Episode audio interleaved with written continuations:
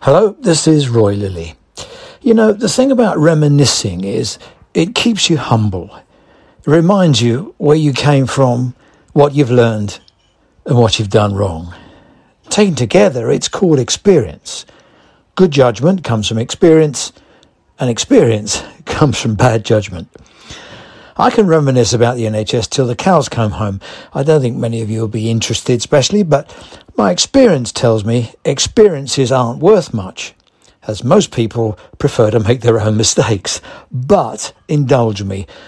The one thing I do know for certain is that history repeats itself.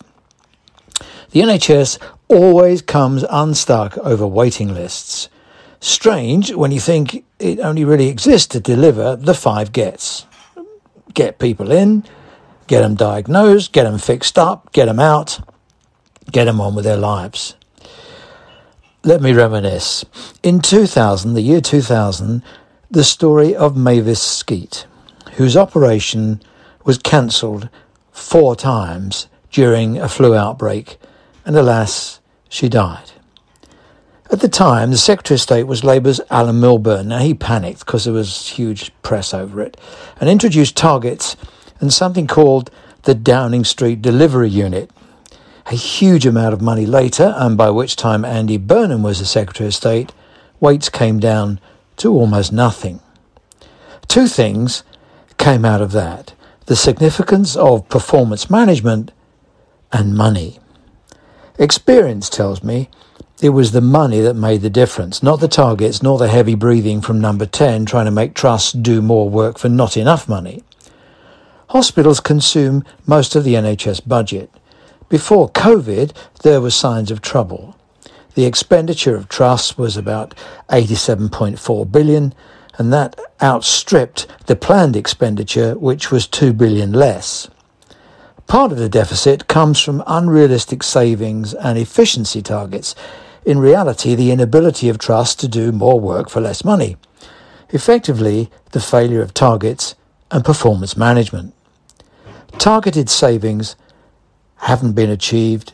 Experience tells me they seldom do.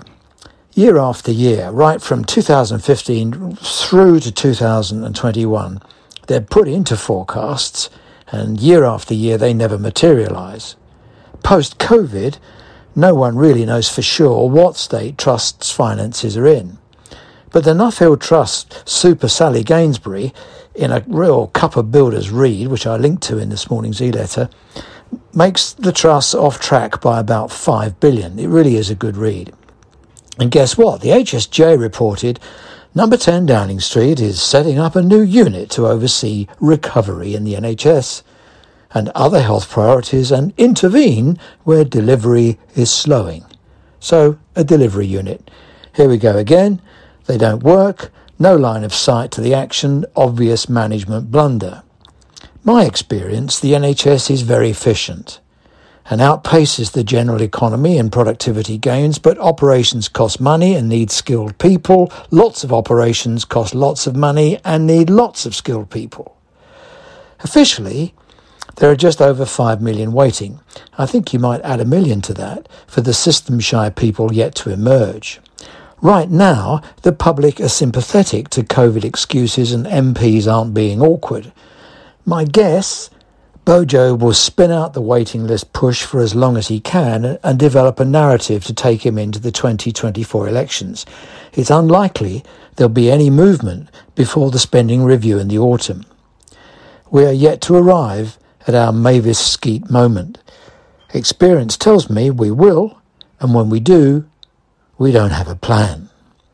Back of the envelope calculations tells me if £2 billion buys about 1.2 million operations, 5 million operations needs about 8 billion over three years on top of the NHS's normal allocations. And as recovery is on top of the day job, somebody tell me where the work- workforce is coming from.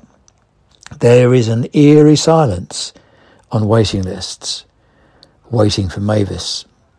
Trusts are plugging away, waits are edging down, and performance is improving. The overall median waiting time for treatment decreased in June to 10.4 weeks. The total number of patients waiting over 18 weeks dropped to 1.7 million. But there were 3.66 million fewer elective procedures and 28.35 million fewer outpatient attendances, with 383,000 more people waiting for over a year than there were pre-pandemic.